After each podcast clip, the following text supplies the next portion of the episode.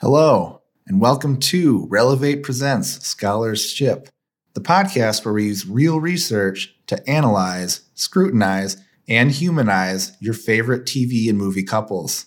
I'm your host, Eric Goodcase.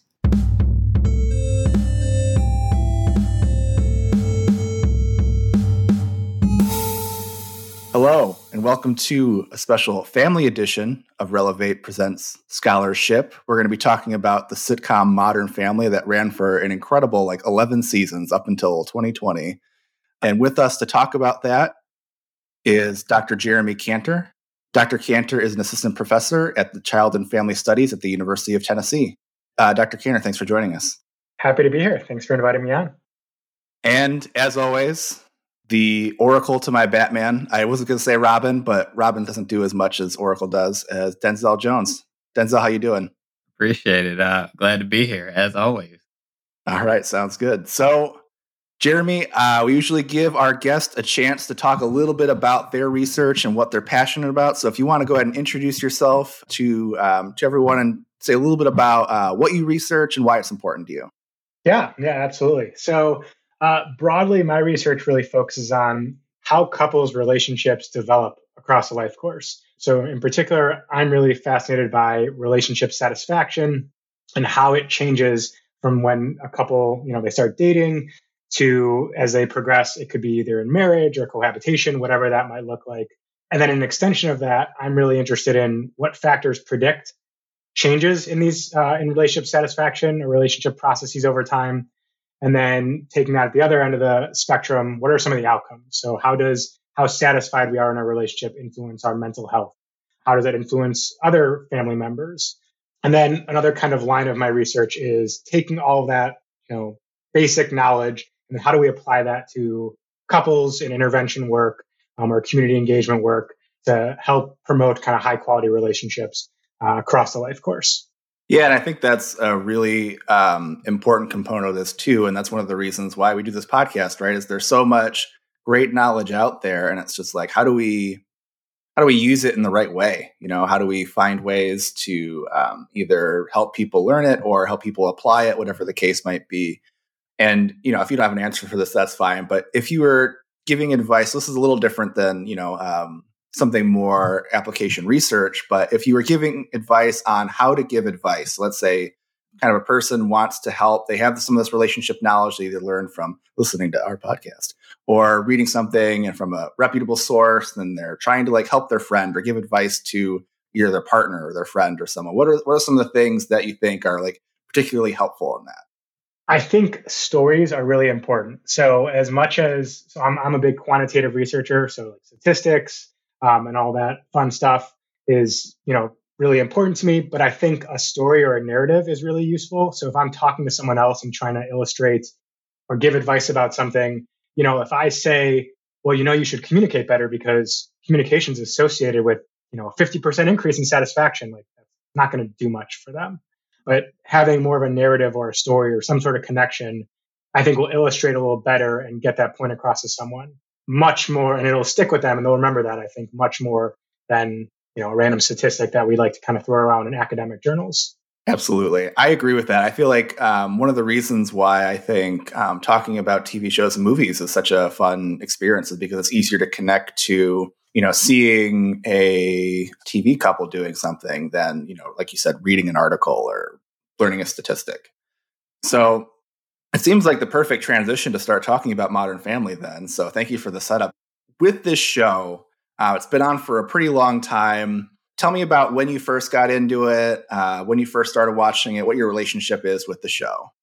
Sure, sure. So I started watching it years ago, not not in any particular order. Like I would just see it on TV, I'd watch it um, if it was on, but I didn't really start following it chronologically until uh, the pandemic. Uh, so when the pandemic started, um, it was my first pandemic show with my wife. So when everyone was kind of, or a lot of people were hunkering down, that was my show, or that was a show we chose. So we kind of went through it.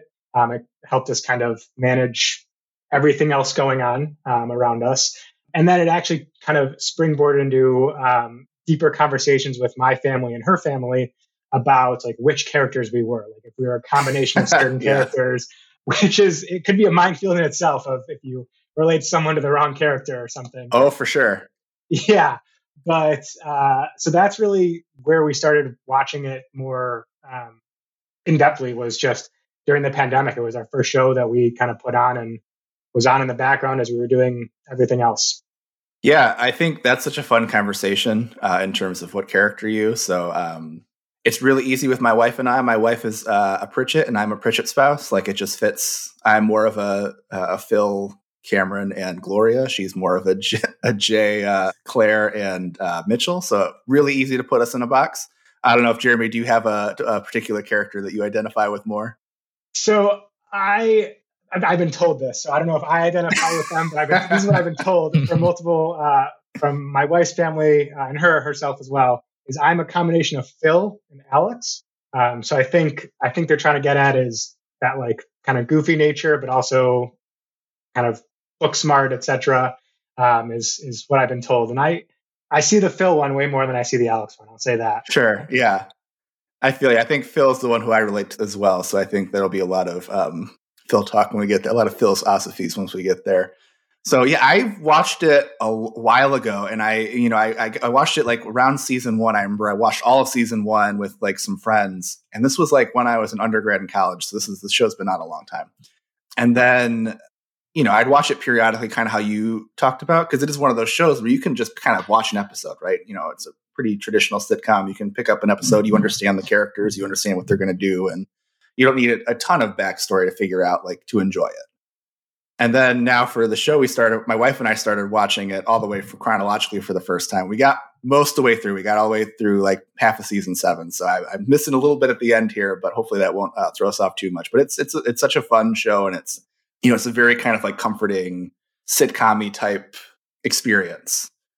Denzel, have you seen this show before? So Eric, uh, actually, Uh-oh. I thought I thought I was gonna have you this time.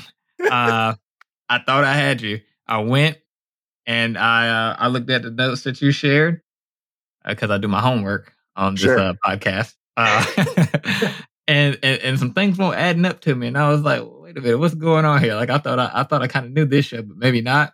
And I realized that apparently Modern Family and Family Ties are not the same thing. So.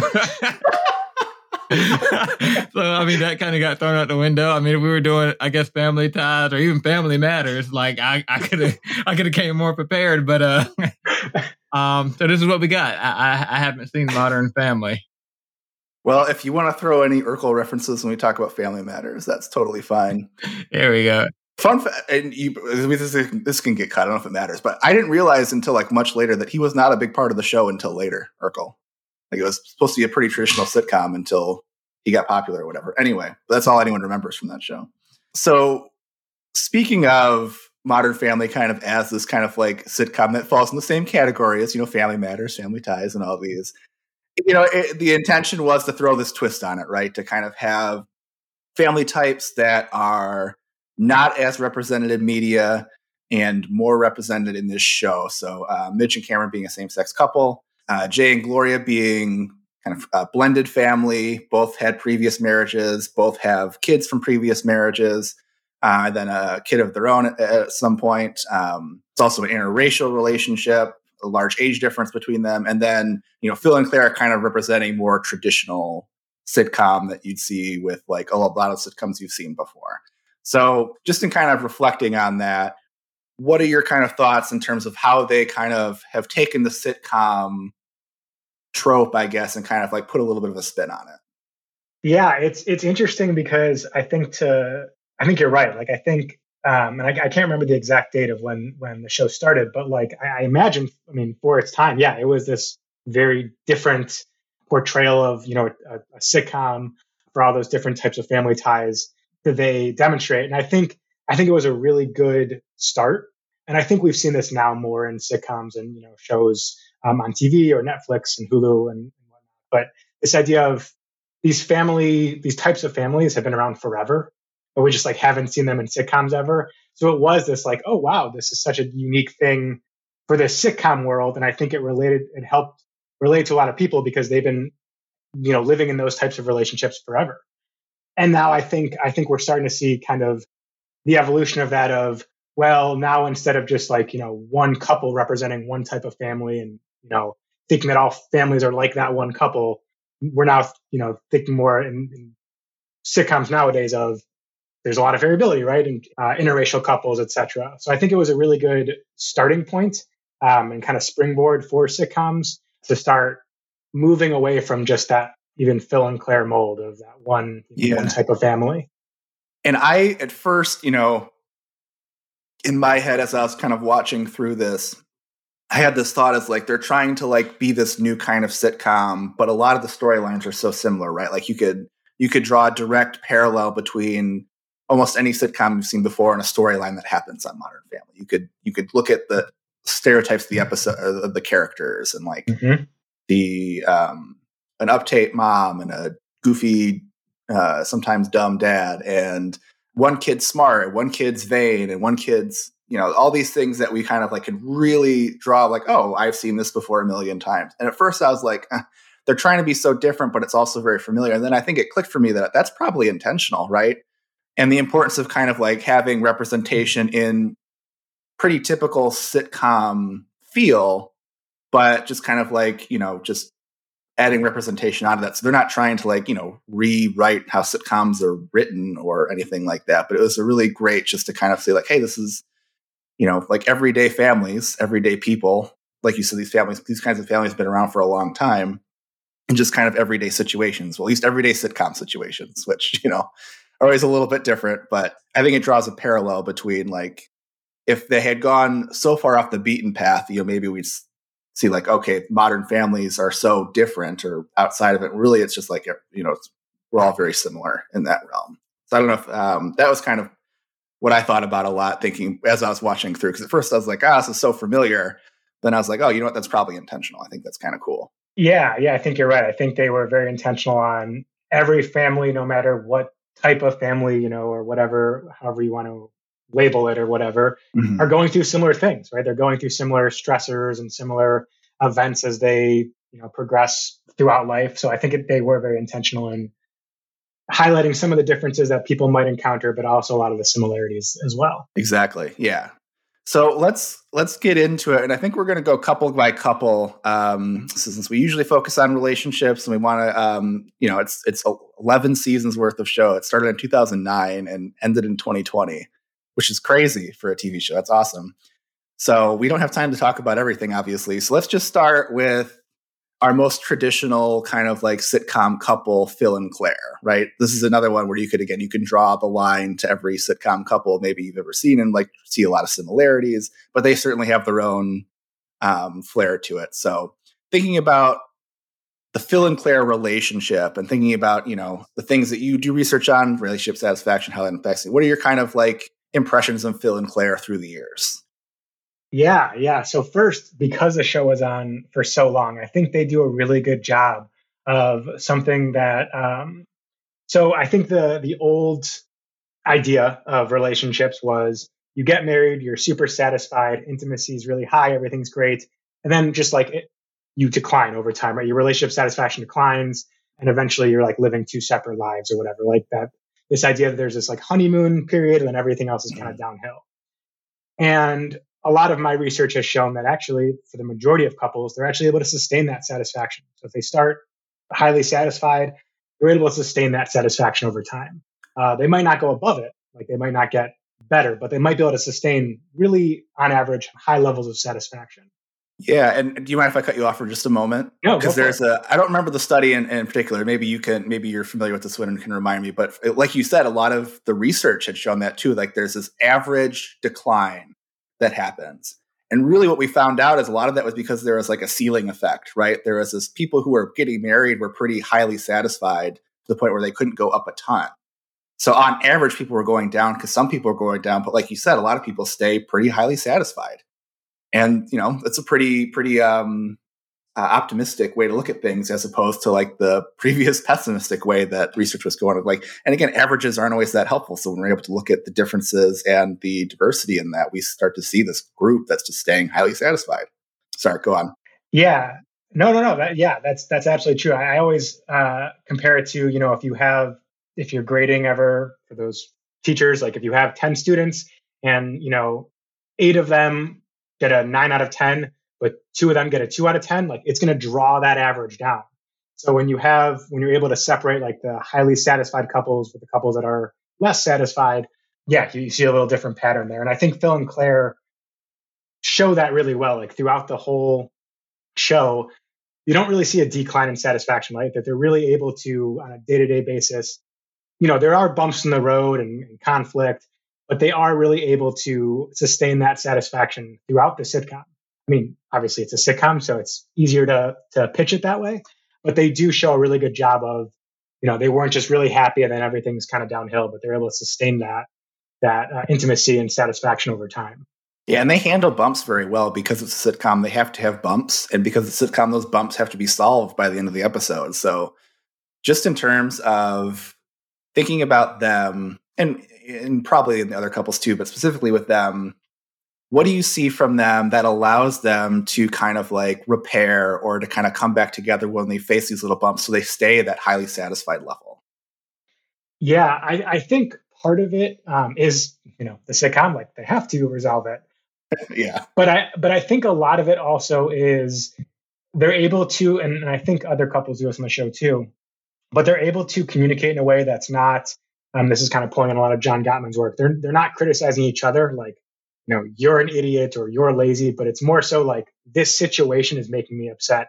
This so it's it's avoiding some of that blaming um, by attacking the person, criticizing the person versus like I'm upset with the situation and I think the show actually does a really good job of illustrating like realistic aspects of conflict. Like we associate conflict with it being negative, like you know we want to avoid it, or it could be really problematic. But in a lot of instances, it could actually be really beneficial because in the show, a lot of times after the conflict, they like they understand each other better. Whatever they were talking yeah. about, whatever they they they reach a new understanding or compromise or something that they didn't have before and was facilitated by that conflict. Yeah, they both soften really well. Also, mm-hmm. Phil especially. I could I can't think of the example off the top of my head because I've been watching so many episodes the last month or so. But I just have this kind of like image of him softening a conversation that could have been tension filled. Just having that ability to either if he's the one who feels like he had done wrong, apologize and kind of like take ownership, or if he feels wronged by Claire in some way, just be able to soften and like hear that. And Claire does the exact same thing as well. And I just think that's so important. Just they're both both their ability to hear each other um, and kind of accept that attempt at repair, accept that you know either an apology or accept that you know something went wrong in terms of communication or person got upset or annoyed or whatever the case is. And I think that's something that is really good takeaway from the two of them as I watch them. Yeah, and I think it kind of connects back to that satisfaction conversation we were having before because they're satisfied. Like even when they do get into conflict or they are harsh with each other, they don't immediately, you know, go to a bad place or you know assume yeah. the worst in their partner. So that satisfaction is kind of also good, uh, like a good momentum into resolving that conflict and avoiding some of those pitfalls. Yeah, that's huge. So John Gottman talked about like the negative sentiment override, right? So the this idea exists that if you have so many, you know, negative experiences with your partner, that you start to frame their behaviors more negatively. So if I have all this negative sentiment built up, if I have all these negative thoughts built up, like they're all these bad experiences basically, even if they do something good, or maybe it's not good or bad, it's just even when they do something, I'm more likely to have the most negative interpretation of that event. Whereas, you know, Phil and Claire are the opposite. They have so much like positive will built up towards each other, which is great because if they do something, they make a mistake. I watched one of the re- episodes recently was uh, Phil had lied to Claire about one of his clients in terms of how she looked because he was attracted to her, and mm-hmm. you know, not not a great move on his part. And eventually, she found out and it didn't really cause an issue. Obviously, uh, if you had seen that episode, Claire also had a situation where the yoga teacher was hitting on her. Just a weird thing that they were both kind of lying, but they both were able to kind of like recognize that their partner had best intentions and didn't think of them as like trying to cheat or trying to like whatever the case was, even though, you know, it could have had that interpretation. Yeah, yeah, absolutely. I think, and also because it's always like a lot of their conflict is surrounding the family or the children. They also have that like, okay, we might approach it differently, but like, what is our end goal? Like, our end goal is to make a decision to better whatever the you know conflict is. So it's kind of that like us versus the problem mentality versus kind of turning on each other. Absolutely, and that's you know Claire can be pretty competitive, and um, there are times where you know I, I they might start to turn it into like a who knows what's better for the family or for one of the kids or whatever. But for the most part, they really don't get too far into that where they're you know they support each other even if they have different philosophies, which they do have very different philosophies with parenting. And you know Phil has a lot of trouble with the discipline or the setting boundaries part of parenting, and Claire tends to, um, in my opinion, and I'm sure a lot of other opinion, go a little too far in meddling with, um, has a little too few boundaries sometimes with meddling with um, good stuff, but they're still able to kind of like listen to each other and get pulled back or get pushed uh, up more a little bit to do certain things, which I've always appreciated about them too. Claire can help Phil kind of like step up a little bit, and Phil can help Claire step back a little bit. Yes, very much. And, and I, I will say, because it's a sitcom, probably some of that's exaggerated because there is. Oh, sure. yeah.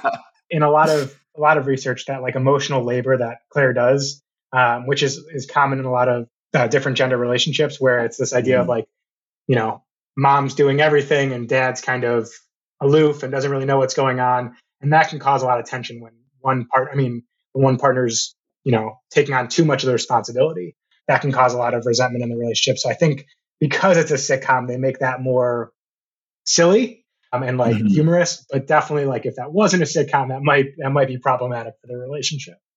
Yeah, say more about that. Say more about kind of the emotional labor because we could really, you know, I think as someone who myself and I and I know you said this as well, kind of relates more to Phil you know, I think sometimes Claire get, could get sometimes get painted in a bad way, you know, just in mm-hmm. the terms that she can be, like I said, she can kind of like get a little too involved in the kid's relationship, or sometimes she can come off mean or aggressive or whatever the case is. These words that we might label it, but tell, t- say more a little more about that emotional labor component because I think that's a really important component in terms of understanding relationships.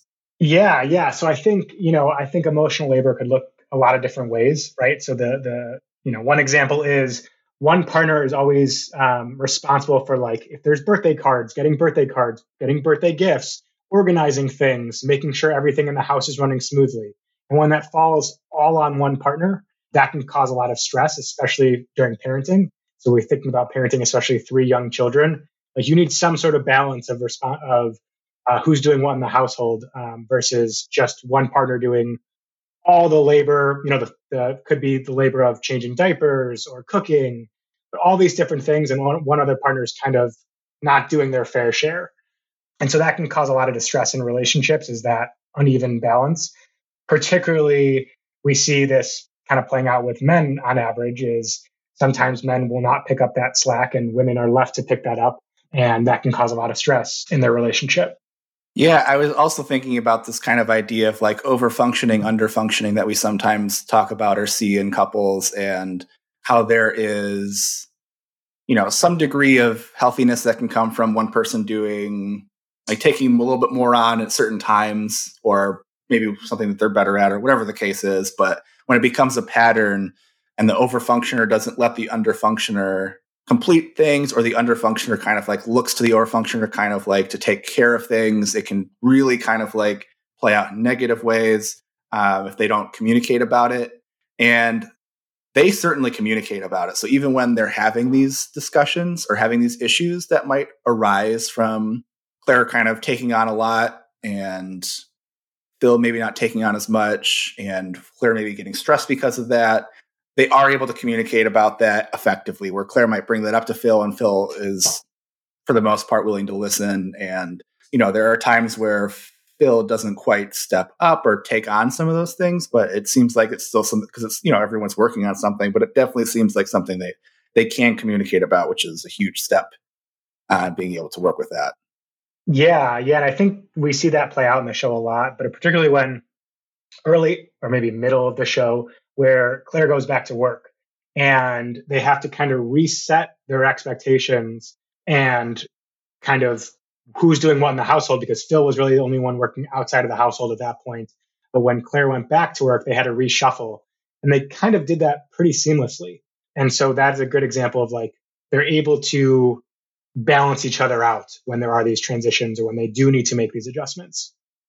Yeah, and like th- there are roadblocks too. I'm thinking specifically about you know Claire when she took over Jay's job and she was doing a lot more, and she had her assistant doing things around the house, mm-hmm. um, and Phil just couldn't figure out how to do that. And you know Phil was kind of like messing up a thing or two. I don't remember exactly the storyline, but yeah, it was kind of in. It was kind of one of those things where Claire was kind of like doing things instead of letting Phil do things and phil was messing up things instead of it was just a whole kind of a mess but again they were still to kind of come together and figure it out at the end even though there was all this kind of like wackiness that had to come first in it to get through that anyway I don't know if there's anything else you wanted to mention with Phil and Claire, either about, you know, as a couple or par- actually, you know what? Before we get there, Jeremy, unbeknownst to you, so I forgot to mention this to you earlier. Earlier this month or uh, before that, I got a text message from Denzel with an article about the um, stereotypical sitcom dumb dad stereotype. And Denzel, I wanted to give you a chance if there was something you want to talk about this because I know it's something that you are. I didn't give you a chance to like prepare for this, so let me know if you want us just to talk about it. But uh, I don't know if you wanted to say a few words on that because that certainly kind of like plays out a little bit with um, Modern Family. I honestly didn't have much to to add to that. Uh, when I sent you that article, it took me all the way back to our second podcast episode. So if you haven't checked out that 90s Nick podcast, it's a really fun one that you should uh, definitely go check out and listen to. But I believe in that podcast, we also talked about uh, the similar phenomenon. And, you know, of course, we were related a little bit more to cartoons, also some live action, but mostly cartoons. And just having that realization of like, oh, wow, like typically the moms in the family are either a you know just really uh as, as, you all were talking about earlier like they take the responsibility of making sure the family stays intact. Like they do all the the logistical things making sure that also like the kids are, are nurtured and and like have a safe space to be and are often portrayed to be pretty um what's the word i'm looking for? Pretty uh i guess pretty hardcore within that space within that realm and then that of course leads you to a lot of other uh you know gender roles whenever we particularly think about like people like that and like how we treat or talk about women who who take on those spaces right? But then on the complete opposite side like we get these dads that are really aloof and and dangerous and fun right and and the dumb ones. But you know just kind of going back to that and just that realization of you know uh, i guess this is kind of what sells in sitcoms and and you know are those based on traditional gender roles. I mean, I guess I, I can leave that up for for the audience to uh to have to have comments on. But uh, I didn't read as much of that article, but apparently there, there, there may be something to that. So maybe worth looking into. Yeah, and I was just thinking of examples while you were talking of shows that I had watched in the past, and like um, Everybody Loves Raymond and My Wife and Kids, and according to Jim, which I don't think anyone else watched, um, Shots Fired at Jim Belushi. no one else watched it. I don't think so. Eric kept however many seasons they had, however many episodes. Eric, Eric, there you go. Even shows like The Simpsons or Family Guy or animated shows, like it is, it's such a prominent stereotype. And as I kind of mentioned earlier, part of Modern Family was to kind of play into some of those tropes and sitcoms Jeremy, I don't know if you have any thoughts on just the the fact that this stereotype kind of exists and in, in media and what affects that. You know, obviously we're not we're not um, experts in terms of how media impacts things, but just in terms of like from you watching it and understanding what are you kind of worried about the impacts of this portrayal and if you can think of be- if we can think of other examples of better portrayals, I'm trying to think of that as well. But if you have examples, go for it. Yeah, I mean, I think one of the you know anecdotal implications of it is I was thinking of anytime in the show that when Phil like gets serious and like quote unquote parents, right? Like like is actually firm with the children, it's like seen as kind of humorous because like, oh, look at like this goofball doing parenting. Um, and I think that's reflected in a lot of times like when you hear the term like, oh, the, the dad is babysitting the child, right? Like, no, yeah. dad is what like parenting. That's what that's what parenting is. But it's it's different language for dad sometimes because it's not seen as like quote unquote what they're supposed to be doing. So I think the implications of that are felt in just the language we use to describe parenting tasks sometimes. Um, because you're right that that setup is like throughout all the sitcoms of you know kind of aloof dad and then when dad's serious like that's the humorous part like that's the joke is when all of a sudden dad's serious it's like whoa that was so unexpected. And I so I think that does get played played out in the language we use to describe just general parenting things that are not unique to mothers or fathers, but just parents in general. Yeah, sometimes I feel like the expectations for fathers are very low. Like it's just like, oh, brought him to the park. You're such an amazing dad, or you went on field trip with your your chaperone or whatever. You're such a great dad, and it's like there's so many other moms here too. Like this is like a just a parenting thing, but uh, the expectation level seems to be very different, very different for um, like you said, different gender relationships. Yeah, as you were talking, even thinking about like who we would want to take care of our children, right? Like I'm I'm no father, I don't have children, but I'm thinking about if I'm putting myself in the Rugrats universe, for example, right? And I have Phil and Dee Dee. I'm gonna be a little bit nervous, like letting Phil take care of my children, right? I mean, I guess Rugrats may be a bad example because they kind of just go do their own thing, anyways. But you get what I'm saying? yeah, yeah, yeah. But like, uh, like you know, is that message like perpetuated throughout? Yeah, for sure. And I think you know, I don't know the history of you know this trope or these sitcoms although we can even point back to some of the older ones i'm sure that we'd even like i can uh, there are older examples even the older shows had a lot of these similar kind of like things this isn't like a new thing i don't know the history of it uh, but it's certainly something that exists and it kind of plays into a lot of stereotypes about parenting that kind of reinforce some of the gender inequalities as well so as we're talking about this stuff that exists in these different gender relationships uh, actually you know before that well, I'll leave it to you, Jeremy. Do you want to talk about Jay and Gloria next or Mitch and Cameron next? I, I was going to try to do a fun transition. Then I was just like, you know what? Let's just leave it up to whatever we have the best talking points about. Let's see. We can go. We can go Jay and Gloria, and then Mitch and Cameron next. That works.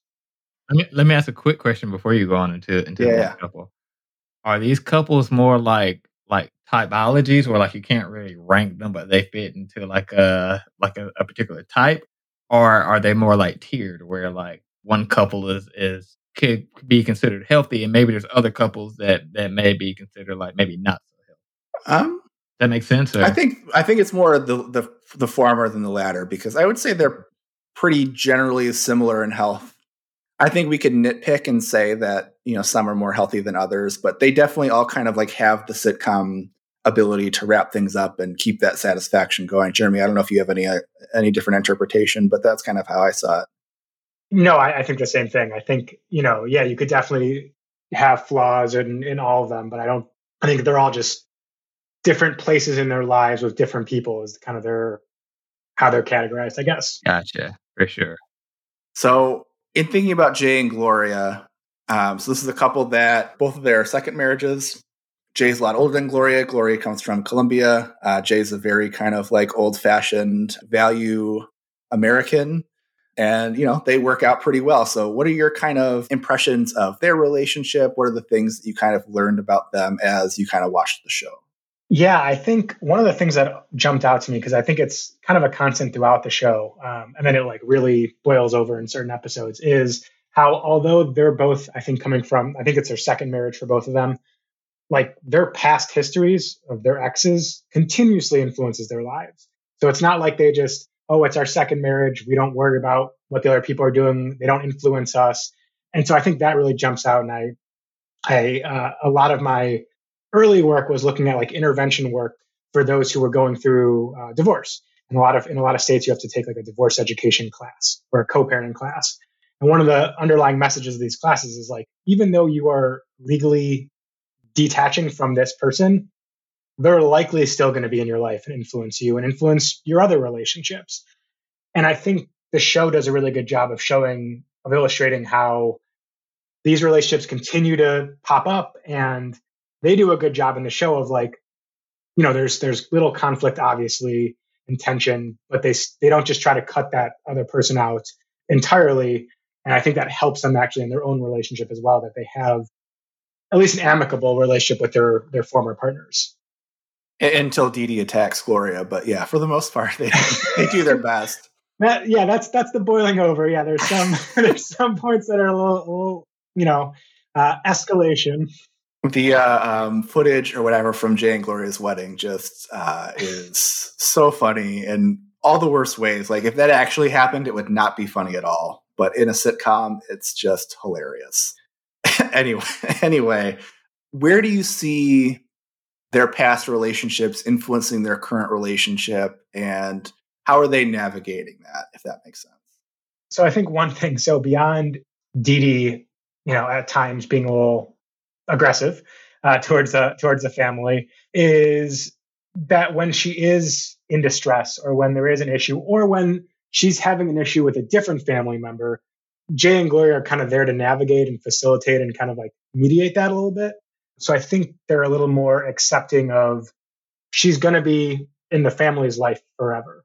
And so if we're going to, you know, be distressed this forever, it's it's just going to it's not going to work. Especially I think during like big transitions and big events in the family. So again, going back to that kind of those classes I used to help co-facilitate is we used to tell a lot of parents, you know, when you, your kid's 5 right now, let's say, and you're going through a divorce, but when your kid goes to you know, birthday parties, graduation, that other partner is going to be there because they're still part of that kid's life as well.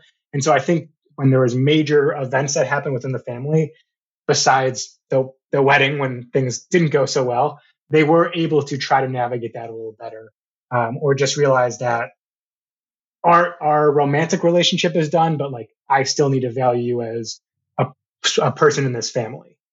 Yeah, and I think both of them have experiences where their experience in their past relationship, their choice of new partner signaled some growth. So I think especially about Gloria, I think that's the easiest one to see. So Gloria's ex-husband, Javier, is, you know, a, a, a fun time, right? He's a good time. He he's a little bit crazy in a fun way. He might get into trouble here and there, but nothing like super serious and is kind of flaky with Manny, especially at the beginning.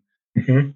And you know, it sounds like they had a pretty volatile relationship in terms of fighting. However, in her new partner, she picked someone who was very stable, who was willing to kind of like have conversations with her about things and um, was the opposite of flaky. You know, Jay was always there. Even when he made mistakes, he would kind of come back and like that was like one of the constants he had. And I think that's a really positive part of it as well as like it's not that the new person fixed that, but they um, they went through personal growth somewhere in between there that allowed them to kind of like pick a new partner where they were in a relationship that fit them a lot better. Yeah, yeah, absolutely. I think that's that's absolutely correct. Is they they changed in some capacity, right? From whatever, and it might not have been the total opposite, but it, at least right. they they narrowed down or able to think about, okay, here's what I really value, and here's the things that I'm like, well, this is great, but it's not it's not a key thing.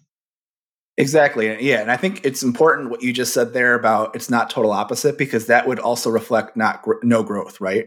If you just had a partner and it was a bad relationship, or even if it was a good relationship and then it kind of went bad and you picked the exact opposite, that doesn't signify any growth. That's just kind of picking the opposite of what your last partner was. And you're probably going to have brand new problems that are very similar, maybe with just look a little different. But the fact they're able to find like a good, healthy relationship kind of signifies that they were like find things. Cause you know, uh, Jay and Javier obviously have some stuff in common. They had a lot of fun together when they went to Dodger Stadium somehow. Uh, but yeah, I think that signals a lot from them, and just they're able to to grow in between and learn from maybe past mistakes in relationships, or learn from their past relationship and finding a new relationship and stuff like that. Because you know, um, it's you know, it's hard to you know, even when we break up with a past relationship, sometimes those problems come back in a new relationship, either our own insecurities, our own interaction pattern, or, or whatever the case might be, might happen. But they did a pretty good job of not letting it repeat itself completely. Yeah, yeah. It reminded me a lot of uh, so a colleague and I, Kale Monk, who I think did a episode with you all. Yes, on the Front Friends. Ah, okay. So I don't know if we've already referenced two former episodes, so now we gotta now we gotta keep keep fitting those. See how many we can pack in one episode. Yeah, exactly. that's, that's the new goal so he and I did a, a, study with some other colleagues as well, and it was we looked at folks who broke off their engagements. So really fascinating study of talking with people who got engaged but eventually ended up breaking off the engagement and what that was like. And they talked about the similar thing of like even though you know the breakup was was really hard and stressful, they were able to take something away from it and build in a capacity of either in their new relationship, in their new current relationship, or if they were single, what they wanted. And I think the show does a good illustration of comparing and contrasting like here's what the former relationship was here's how they grew and, and how they maybe uh, were able to be a little more compatible with a new partner definitely so let's also think about you know just the difference in you know, if we were to look at the two of them, Jay and Gloria, there's obviously some very large differences in terms of age, in terms of background, in terms of race.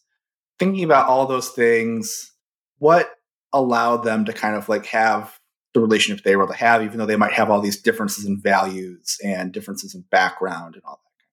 Yeah, I, I think one of the things that so one of the really good things I think that the show illustrates is although they they a lot of times will poke fun at Gloria and and her, you know, I think I believe she was Colombian, so she like her her traditions back home versus here and etc. And they kind of they they sometimes poke fun at that. When like push came to shove, they show Jay a lot of times like leaning into those things. Like, okay, I want to embrace this. If it's your, if it's something you believe in, something you're interested in, I want to be interested in that.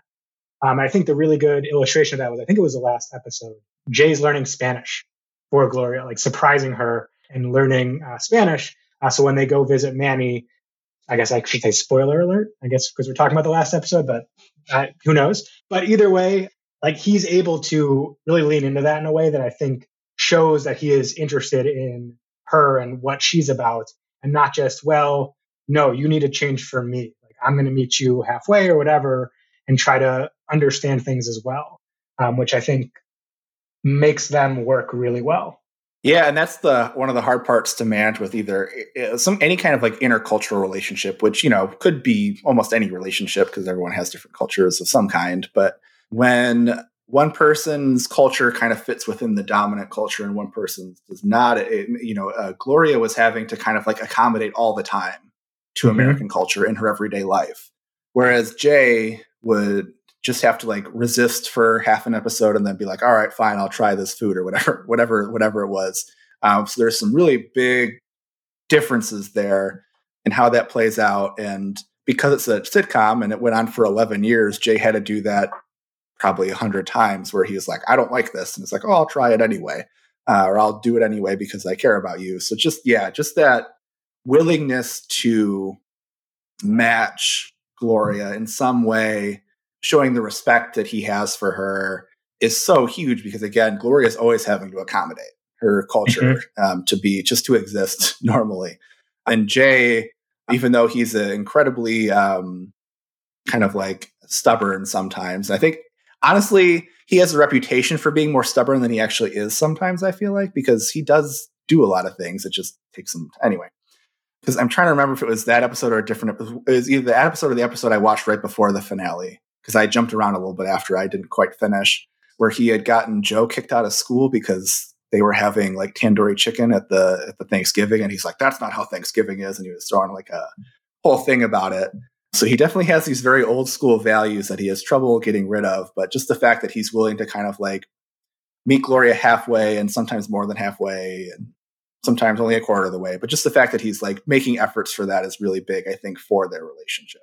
Yeah, I, I think that's absolutely true. And I think another way that's that's shown is throughout the show. It's not a specific episode, but they always go out with like couple friends, and so they're able to like I think that's really important as well as the Modern Family show illustrates how like it's not just about me and you and our relationship, but it's actually about like our friends and all of those other social networks that influence us. And I think they're able to find a balance in their friends outside of their relationship as well. And then still Jay also meets her halfway there where I think there's an episode where they go salsa dancing and surprisingly he doesn't like to salsa dance.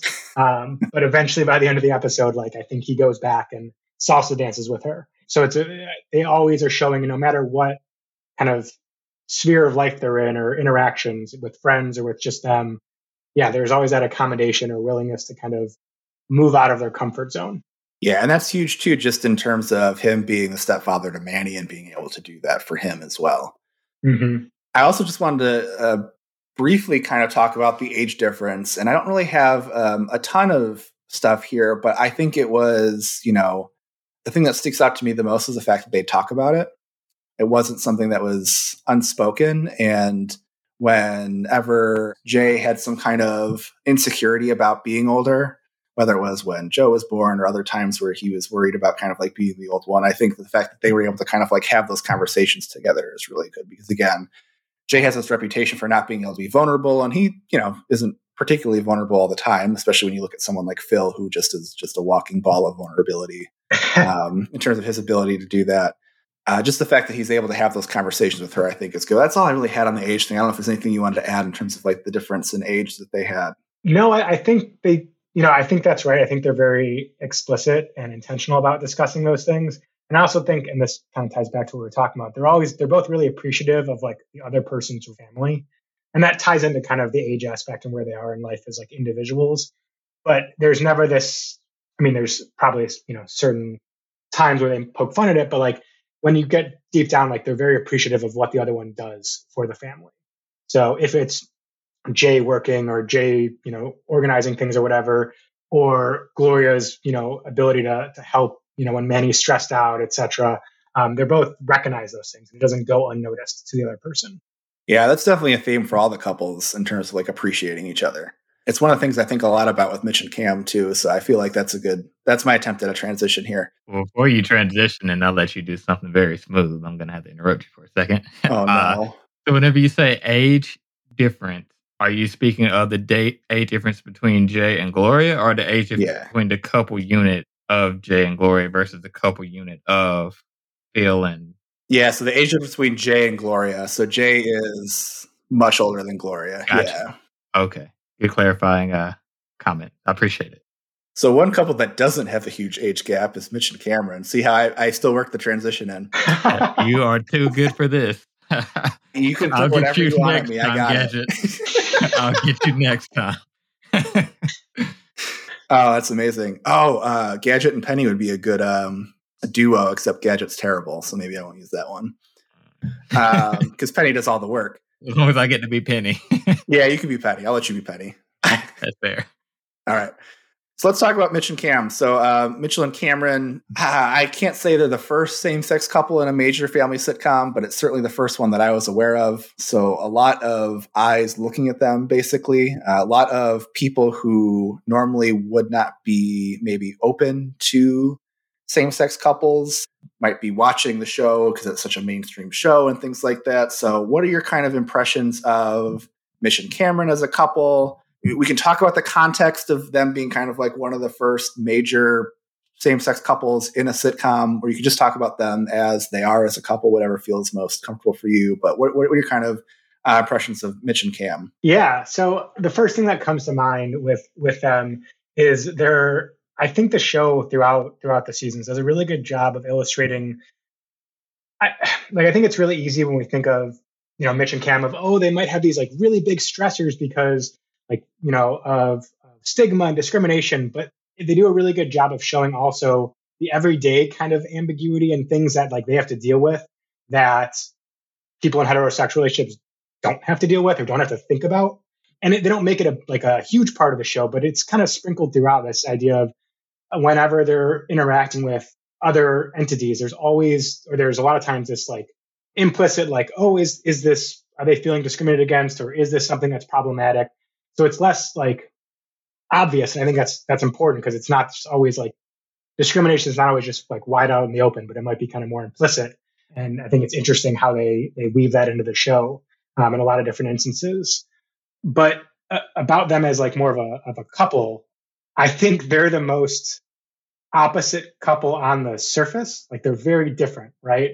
Mitch is, or yeah, Mitch is very more kind of serious, uh, and Cam is more kind of more of that goofy kind of out there. I mean, they come from different places. I think Mitch is from LA, Cam is from like I think rural Missouri, and regard like despite that, whenever they have conflict in the relationship, I actually think they're the most interesting because they always seem to be the most explicit on their conflict. Like they, I, there was one episode where they're on a couples retreat, and I think Mitch or no, Cam disappeared to go watch the Royals, um, who were like training next door, and Mitch found out, and there was they had a conflict. Like they had a heated discussion about it, and they kind of both put their cards on the table, and they were really explicit about why they were hurt, what was going on, and then they were able to kind of resolve it and understand. So I think we talked about earlier in the podcast about the couples are able to like use conflict as a benefit.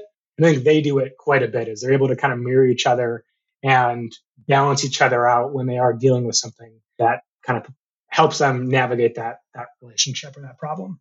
Yeah, I, like that you said that a lot because there are times also even like the very sitcom thing of like one person's not saying something, the other person's not saying something, but if they just said something to each other, they'd be on the same page. They don't have that as much as with other couples. I mean, they definitely have that, but a lot of times they have that by like talking to the camera because it's you know it's a, it was the time of the office, so it's a fake documentary. and so they'll say like to the cameras like, "Oh, I don't want to tell Mitch this, or I don't want to tell Cam this," and then the next scene they're telling each other.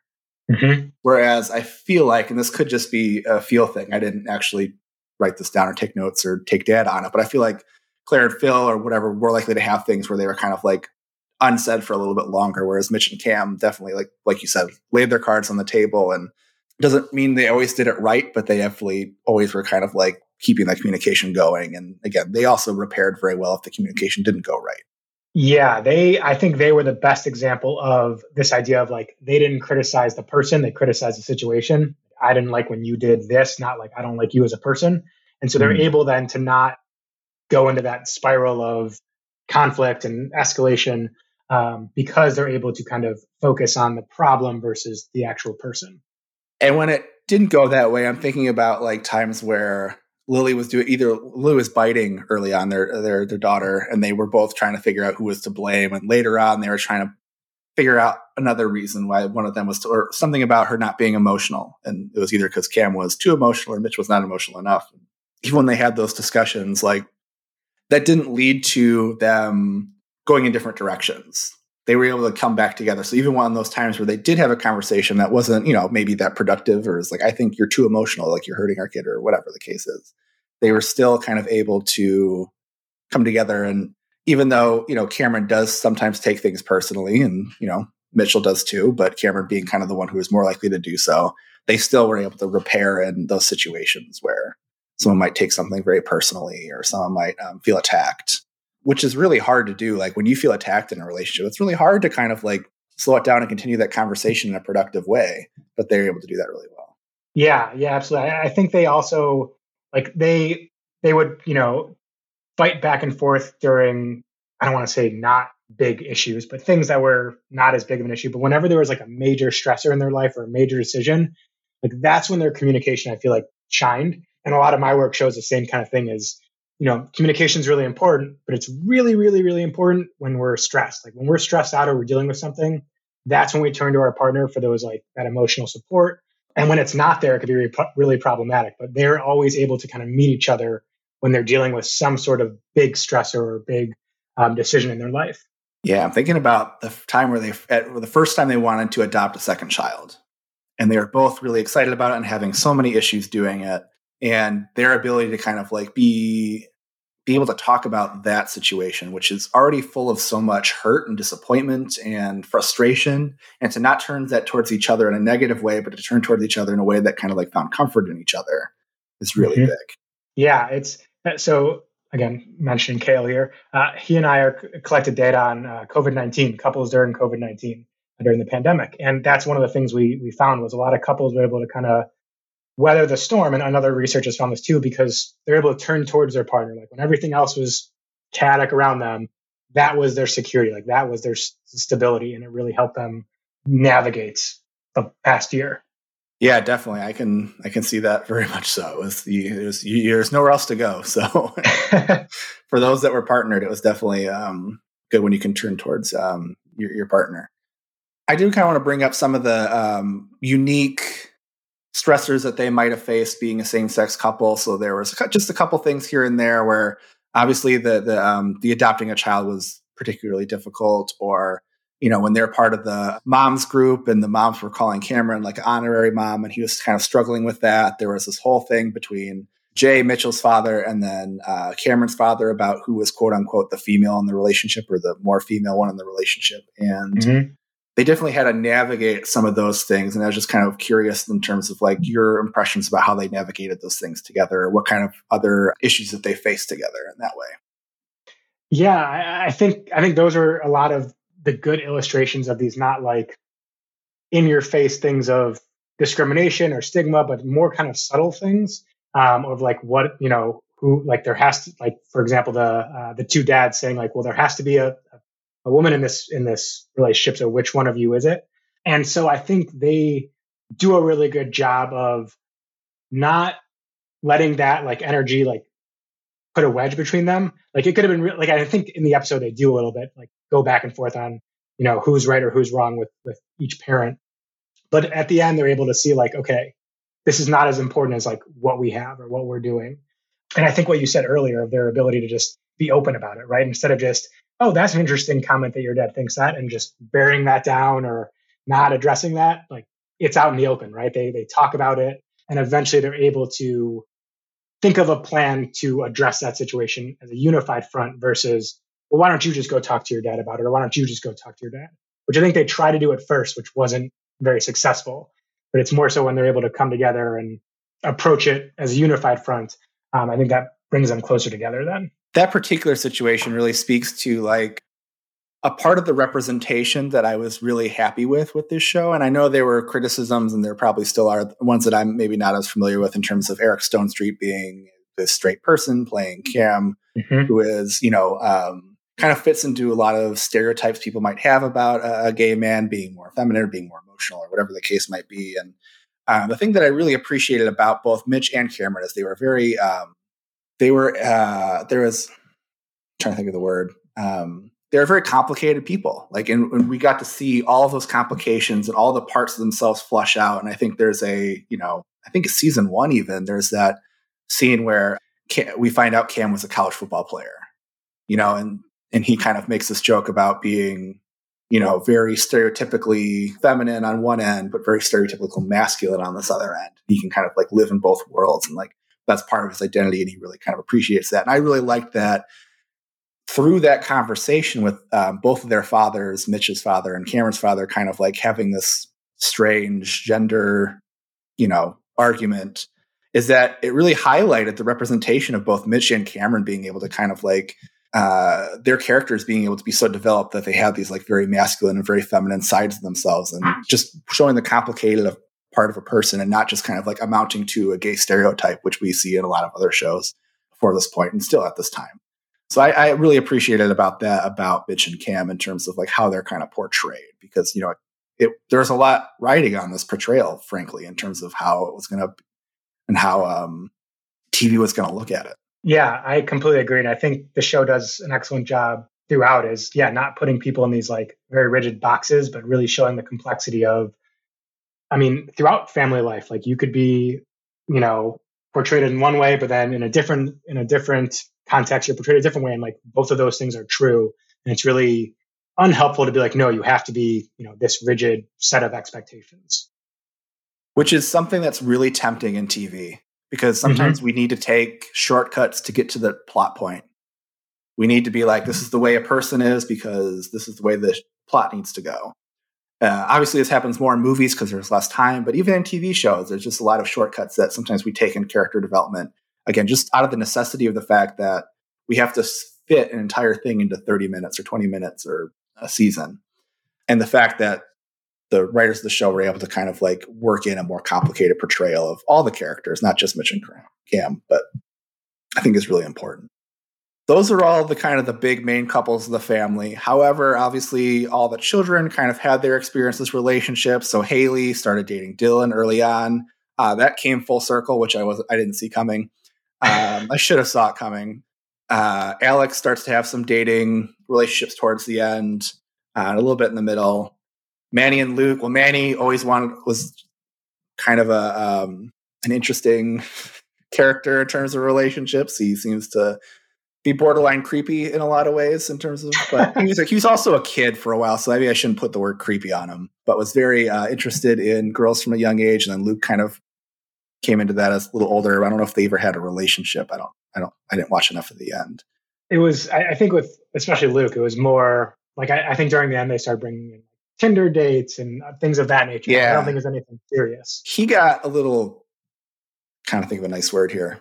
A little misogynistic with his dating practices at some points, but uh, anyway, so any any of the kids that you wanted to talk about in terms of like their relationships or their maybe some stuff they got from their parents or stuff that you kind of like see play out in their relationships? Yeah, I I mean one so so a lot of stuff from I think it's fascinating like the intergenerational illustration they have of like, you know, Gloria or um, Jay and like how he influences Claire.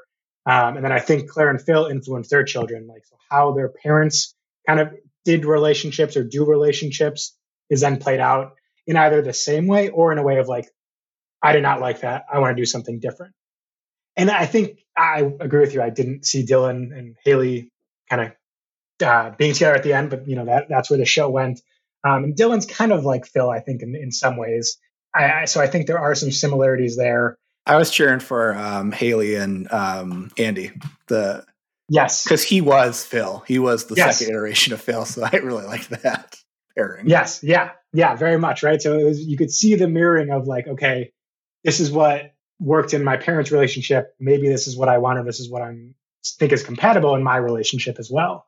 And I think we see that the most with Haley because Alex doesn't have too many in-depth relationships and, and Luke the same way. We don't really see a lot of his relationships. One thing I, I really appreciated with the show was they they do a good job of talking about how the, the young kids go to their parents for relationship advice. So like, and that's a very sitcom thing, but I think that is in real life too, where, you know, if you have this open communication in your family, you might seek out their advice or their guidance or their suggestions or siblings, right? Sibling, they like kind of talk to each other about what they should do in relationships. And that was, I think, really important. And you could see how that could be the opposite side of that could be really problematic if you don't have that communication with a family member, you know, where you get that advice from social media or whatever. So I think they do a good job of illustrating like how they navigate individual relationships, but bringing it back to how the family influences um, by giving advice or, or so forth. Yeah, I just love the family vibe of the show in general. We didn't get a chance to talk about that because we're looking at just so many like the individual like relationship mm-hmm. units, but it's just such a um, I don't know a great warm feeling kind of sitcom thinking about family. It's one of those that always makes me think about my family and always makes me think about you know just that in general, and it just kind of makes you feel good. And I love that about the show as well. Yeah, sounds like you had a, a very nice family, Eric. Say again. Sounds like you have a very nice family. I do have a nice family. Shout out to my parents. They're listening. They might. I think. I don't know if they still do. So, mom and dad. Oh, mom, if you're still if you still listen to my new episodes, thank you for your support. So, dad never um, was. Is that what? That I don't means? think so. Yeah, sorry if you're listening, dad. I just don't think he does. But that's okay. My wife doesn't listen, so it's it's just nobody listens there. No, no one listens to me uh, except our fans, except for you at home. Thank you, listeners. You are my podcast family. Anyway, but yeah, I really enjoy just the ability for this family to kind of, like you said, to kind of like you really see the patterns in them. You can see so much of the similarities in Claire and Mitch and what they got from Jay, for better or for worse. And I do think it's very funny that, you know, Phil and Cam don't have a lot of adventures together, but those are pretty, pretty similar people in terms of like their partner choice and both have partners that ended up working out very well for them. I think there is an episode where I, I forget what they call the, the group, but Cam, Phil, and Gloria get lunch once in a while to like try to navigate how they should handle Jay, Claire, and Mitch. Like I don't they, remember this. That's so yes. funny. I'll have to find that. Okay. Was that early on or was that later on? Maybe I haven't got there yet. I think it was kind of in the middle, I think. Okay. Maybe I missed it but but they do that so like they you know they're very aware of like okay well this is how they handle it in their family and we have to be able to navigate that. And then the it ends up you know that the pritchett side finds out that they're doing that and they're like what's going on? But it just shows like these family dynamics play out within the couple but also throughout the you know across the family. Absolutely. Yeah. I, I was thinking about the pumpkin episode where they had the dreamers and the and the pritchetts on either end of this which is a good example of how you know they have these divides but then they come together as well. So just to wrap up and thinking about you know actually is there any other any other talking points that you wanted to bring up? Any anything else you wanted to kind of like bring up with the family or with the kids or with any of the characters we already talked about? Nothing comes to mind. Yeah i think we covered a lot so i think we mm-hmm. got through a lot of it. So thinking about just kind of families in general and family sitcoms in general you know giving getting that warm feeling you know like these sitcoms have been reproduced a number of times in different ways because they they produced that for us. So I don't know if you guys had favorite or least favorite sitcoms that you've watched and what your favorites were because now I'm kind of curious. So there there were two that when I was growing up I really liked. The first one was Malcolm in the Middle. Oh yeah, yeah. Just because so I have two older brothers. Um, so in the show, um, there's three brothers as well, and they're really like different. Like each brother is very, very different. There's four brothers. Is there four brothers? Because the old the older one is um, not in the house at the time, right? He's off. Oh, you're right. He, I forgot what he's doing. You're right. There is four brothers. Yeah. So they're they're they're very different though, right? They're different Yeah, yeah, yeah. And I I resonated with that because I I have two older brothers and we are all like completely different people. So my my older brother is a uh, he like owns a, a painting business, but also he does like amateur MMA fighting on the side, which is not something I do. So we're just very different in that sense. And so that resonated with mm-hmm. me of having like different sibling dynamics, kind of the chaos of growing up with brothers in a, in a house. Definitely. Do you have a least favorite? Like one that you really didn't like? I don't know if anyone has a least favorite sitcom. You probably just didn't watch it. I was about to say, did you just keep watching it? Yeah, I don't know. I hate this, but I'm I'm committed at this point, so we're just gonna ride it on I, out. I think it'd be one of those things if like your family watched it or something like that, or I, I can't think of any reason. Is, is Matlock a sitcom? Because my grandma used to kill me with that one. oh man. I can't think of any. Yeah, I think I would just not watch it. I can't think of any ones I would like. Yeah. definitely did not like. How about you, Denzel? Do you have a favorite? yeah, so I'll just start out by saying I don't know if I have a, a least favorite, but favorite, two comes to mind. One of them, arguably, is favorite, but also arguably arguably the best. And the second one is is more of an under the radar favorite. So Okay. the, the first one is definitely Martin. Martin Okay. Yeah. Yeah. is uh I mean, I don't really need to say more. It's just uh all around classic funny. You know, uh Martin playing so many uh different characters, so iconic. Love Martin. Second one is, is Wayans Brothers. I just love Wayans Brothers, you know, um RIP to Pops. But uh, you know, just just two brothers who were very similar but also very different. And uh just reminds me of, of me and my brother. My older brother is uh he's still funny and goofy, but also a little bit more serious than I am. But like I'm just just a just a total like younger brother goofy, like just that that stereotype of, of being little brother and like always making a mess of things. And yeah, definitely Martin and Wayans brother. Nice. Yeah, I feel like uh, mine's not a great answer because I think mine would be The Simpsons. It's an animated sitcom. Doesn't really count, I don't That's think, fair. in the same realm. But honestly, Modern Family might be my favorite non-animated. You know me, and animation counts. You know me. I will always give you that validation if that's what you need. Absolutely. But yeah, I think Modern Family might be one of my favorites. Like it's it's I think it's really funny and really good and I love all the characters and I this is one that I've like enjoyed watching through and I can't say I've watched a lot of sitcoms through. So or family sitcoms I mean. Like um, I've definitely watched a lot of sitcoms, but You mean it's not Family Ties? It's not your favorite?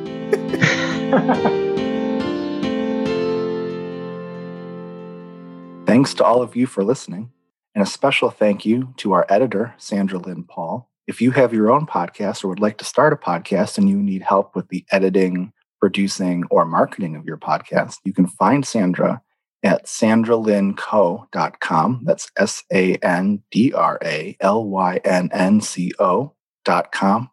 If you'd like to become a part of Relevation Nation and get daily updates that can help elevate your relationship, you can follow Relevate on Twitter at MyRelevate or like us on Facebook at facebook.com slash MyRelevate. See you next time.